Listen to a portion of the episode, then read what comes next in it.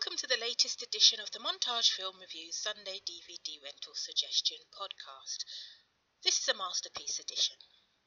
In this film, Jake Gyllenhaal plays a small time thief, Louis Bloom, who stumbles upon the activities of the media equivalent of ambulance chasers.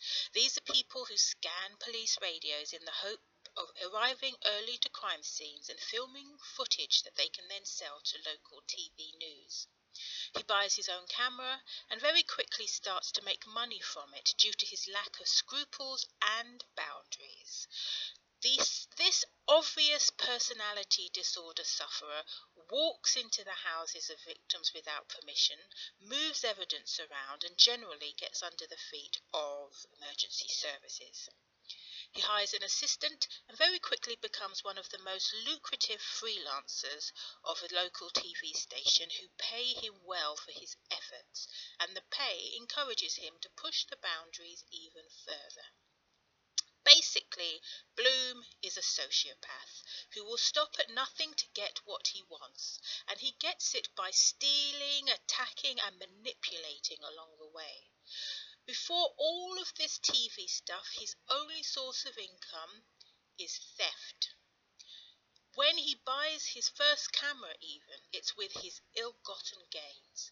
His relationships are ob- obtained by blackmailing and insulting the focus of his attentions, and there is even some insinuation that he is sexually perverted. It comes as no surprise, then, when he deliberately maneuvers his employee into a life threatening situation simply because he asked for a raise. It's a masterpiece because of the way that the film makes a character out of the nighttime streets of Los Angeles. It is basically what bringing out the dead is for the streets of New York at night. If this film were about corporate America, it would be highly political and the talking piece of many.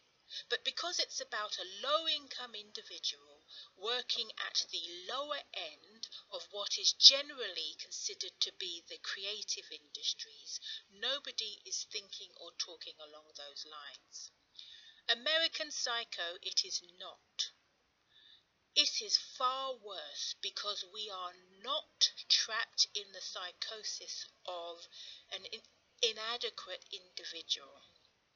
We are bearing witness to his actual deeds. I'm your host, Shay Trinity.